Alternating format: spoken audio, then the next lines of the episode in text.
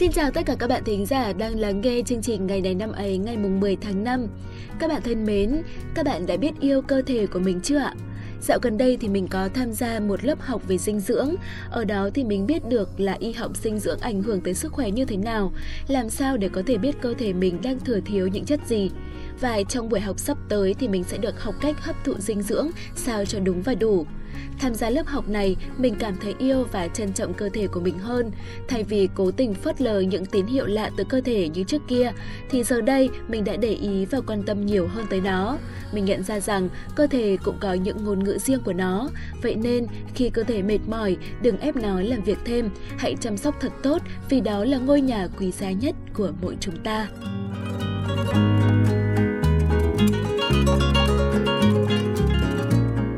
Cảm ơn các bạn đã quay trở lại với kênh Ngày này năm ấy. Các bạn thân mến, hôm nay là ngày mùng 10 tháng 5, là ngày thứ 130 trong năm. Xin được chúc tất cả các bạn có sinh nhật trong ngày hôm nay sẽ luôn vui vẻ yêu đời. Đèn Vâu từng hát rằng, mỗi ngày ta thức dậy, dành một lúc ngắm nhìn mây trắng bay. Khi mày yêu cuộc đời sẽ yêu mày đắm say. Vậy nên các bạn thân mến, hãy cứ thoải mái, cứ nhẹ nhàng với cuộc đời, rồi nó sẽ tặng lại bạn những món quà tuyệt vời hơn như thế.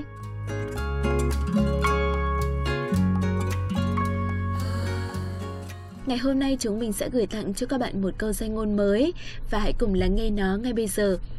Người bi quan chính là người dòm trái ngó phải khi đi một mình trên đường. Bạn thân mến, cuộc sống này luôn ngập tràn màu sắc. Đối với những người bi quan thì nó chỉ có một màu xám đen u ám và tăm tối. Cách so sánh trong câu danh ngôn vừa rồi quả thực là rất thú vị đúng không ạ? Nó nói lên được một vài biểu hiện rất rõ của người bi quan.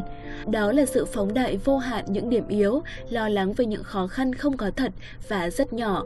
Bởi nếu đủ tự tin thì họ đâu cần phải sợ một người nào đó hay một sự vật nào đó bất ngờ làm hại mình cơ chứ. Hình ảnh đó cũng có thể nói đến việc người bi quan luôn quan tâm và bị ảnh hưởng bởi suy nghĩ của người khác. Họ sợ rằng bản thân khác số đông, sợ rằng mình không làm hài lòng mọi người. Sống như vậy quả thực mệt mỏi đúng không ạ? Ai cũng chỉ có một cuộc đời để sống, miễn là thái độ của bạn thay đổi, cuộc sống của bạn cũng sẽ khởi sắc dần lên. Đừng ôm giữ mãi những cảm giác bi quan chán nản vì điều đó thực sự không đáng một chút nào. Hãy tận dụng triệt để thời gian có trên đời này, sống một cuộc đời thật lạc quan và tích cực các bạn nhé.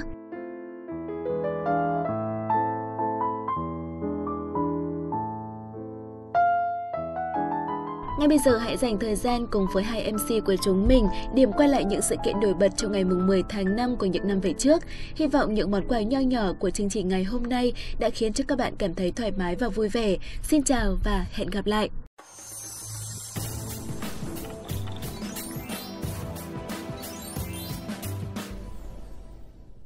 Khánh Hà và Quốc Đạt rất vui khi được gặp lại các bạn trong chuyên mục Ngày này năm ấy. Hôm nay ngày mùng 10 tháng 5, ngày thứ 130 trong năm. Này, vừa nãy mở laptop bà lên thấy có cái phim hoạt hình, thế là bà xem hoạt hình nhá.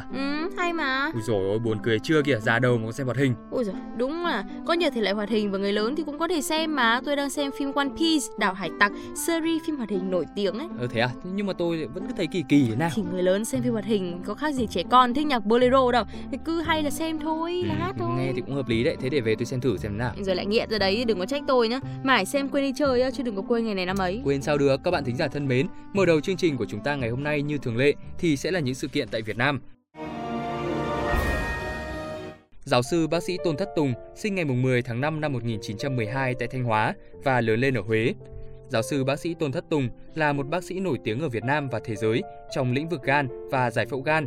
Ông được phong tặng danh hiệu Anh hùng lao động, Viện sĩ Viện Hàn Lâm Y học Liên Xô, Hội viên Hội Quốc gia những nhà phẫu thuật Cộng hòa Dân chủ Đức, Viện sĩ Viện Hàn Lâm Phẫu thuật Paris, Hội viên Hội Phẫu thuật Lyon Pháp, thành viên Hội Quốc gia các nhà phẫu thuật Algeria. Ông còn là một giáo sư, đào tạo ra nhiều thế hệ bác sĩ tài năng tại Trường Đại học Y Hà Nội. Ông còn giữ cương vị Thứ trưởng Bộ Y tế Việt Nam Dân chủ Cộng hòa, nguyên Giám đốc Bệnh viện Phủ Doãn, Bệnh viện Hữu nghị Việt Đức ngày nay, nguyên chủ nhiệm Bộ môn Ngoại khoa, Trường Đại học Y Hà Nội, tác giả của phương pháp cắt gan khô hay phương pháp Tôn Thất Tùng nổi tiếng. Các thông tin về bác sĩ Tôn Thất Tùng đã được chương trình cung cấp đến cho các bạn trong số phát sóng ngày 7 tháng 5. Còn bây giờ, chúng ta sẽ cùng chuyển sang thông tin trên thế giới. Ngày Ngày 10 tháng 5 năm 1994, Nelson Mandela tuyên thệ nhậm chức Tổng thống, trở thành Tổng thống da đen đầu tiên của Nam Phi. Ông là Tổng thống Nam Phi từ năm 1994 đến năm 1999 và là Tổng thống Nam Phi đầu tiên được bầu cử dân chủ theo phương thức phổ thông đầu phiếu. Trước khi trở thành Tổng thống, Mandela là nhà hoạt động chống chủ nghĩa phân biệt chủng tộc Apartheid. Vào năm 1962, ông bị bắt giữ và bị buộc tội phá hoại chính trị cùng các tội danh khác và bị tuyên án tù chung thân. Mandela đã trải qua 27 năm trong lao tù, phần lớn thời gian là ở tại đảo Robben. Sau khi được trả tự do vào ngày 11 tháng 2 năm 1990, Mandela đã lãnh đạo đảng của ông trong cuộc thương nghị để tiến tới một nền dân chủ đa sắc tộc vào năm 1994. Trong nhiệm kỳ tổng thống của mình từ năm 1994 đến năm 1999, Mandela thường ưu tiên cho vấn đề hòa giải dân tộc. Tại Nam Phi, Mandela còn được biết tới với tên gọi Madiba, một tước hiệu danh dự mà bộ lạc của ông thường trao cho những già làng. Mandela đã nhận được hơn 250 giải thưởng trong hơn 4 thập niên, trong đó có giải Nobel Hòa bình vào năm 1993. Theo một bài viết trên tạp chí Newsweek, Mandela đã có được một vị trí bất khả xâm phạm khi nhắc đến Nam Phi. Ông là nhà giải phóng dân tộc, vị cứu tinh, là Washington và Lincoln hòa lại làm một. Tháng 11 năm 2009, Đại hội đồng Liên Hợp Quốc thông báo ngày sinh của Mandela 18 tháng 7 sẽ được gọi là Ngày Mandela để ghi nhớ sự đóng góp của ông vào nền tự do của thế giới.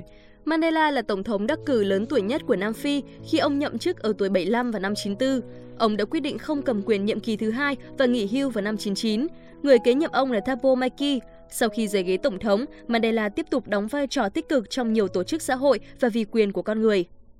Tiếp theo chương trình sẽ là một thông tin giải trí đến từ xứ sở Kim Chi, nữ ca sĩ vũ công người mẫu và biểu tượng gợi cảm của Hàn Quốc Lee Hyori sinh ngày 10 tháng 5 năm 1979. Với biệt danh cô tiên quốc dân, khi tham gia chương trình truyền hình thực tế Family Outing, cô từng lần đầu ra mắt với tư cách nhóm trưởng của nhóm nhạc nữ huyền thoại K-pop là Fin.K.L. Năm 2003, cô cho ra mắt album đầu tay Stylist đã giành được giải thưởng nghệ sĩ của năm. Năm 2006, cô là ca sĩ nữ được trả thù lao cao nhất tại Hàn Quốc khi ký hợp đồng với Mnet Media. Kể từ khi tách khỏi nhóm nhạc nữ Fin.K.L và phát triển sự nghiệp solo từ năm 2003, Lee Hyori đã nhanh chóng trở thành một trong những tên tuổi nóng nhất trên sân khấu nhạc trẻ Hàn Quốc. Lee hấp dẫn khán giả trẻ bởi phong cách biểu diễn gợi cảm, vẻ đẹp khỏe khoắn được thể hiện trọn vẹn trên các tạp chí thời trang, âm nhạc hàng đầu của Hàn Quốc cùng những video clip nóng bỏng. Chính vì vậy, báo giới châu Á không ngần ngại tặng ngay cho cô biệt danh Britney Spears của châu Á.